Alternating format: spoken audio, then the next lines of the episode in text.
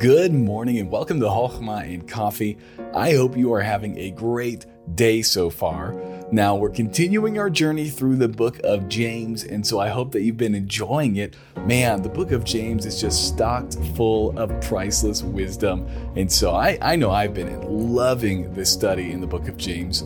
Now, what we're going to do is we're going to look at some of the probably most famous verses in the book of James, which is James chapter 1, verses 22 all the way down to verse 26 or 25 and it says this, "But be doers of the word and not hearers only, deceiving your own selves." For if any be a hearer of the word and not a doer, he is like unto a man beholding his natural face in a glass. For he beholdeth himself and goeth his way, and straightway forgetteth what manner of man he was. But whoso looketh into the perfect law of liberty and continueth therein, he being not a forgetful hearer, but a doer of the work, this man shall be blessed in his deed. This is such a powerful place to, to meditate on and to challenge our hearts with. We cannot just be people who study the word and become Bible nerds, right? We know a bunch about the Bible, but it doesn't affect how we live.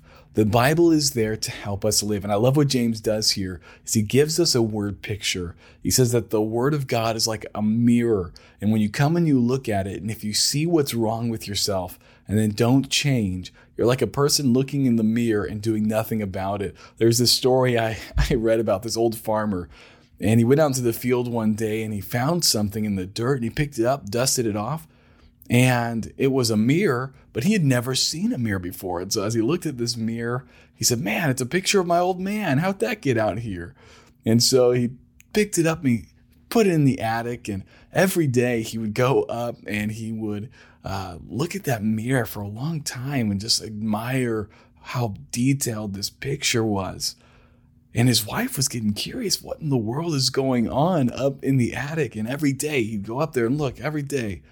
And so finally, his wife went up there and she found what he was looking at. She grabbed the mirror and looked at it and she said, Oh, that's the old woman that he's been going out with, not knowing that it was a mirror herself. And uh, she she was not too favorable on her reflection. And oftentimes that's how we can be. We can come to the Bible and we can just think it's not us. It's not us in the reflection, but whoever that is, it's an ugly picture. But the truth is, when we come to the Word of God, we've got to see that some of that ugliness that we're, we're noticing in the picture is actually us. And we need to not be the fool who just looks, says, man, that's terrible, and walks away.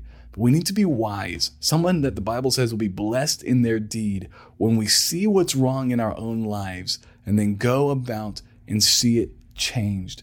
Now, I know this is convicting to me but, friend, to whom much is given, much shall be required. And so, if you're going to study God's word, don't forget to add on the last step of obeying the word. Well, I hope this was a blessing to you, and I will talk to you tomorrow.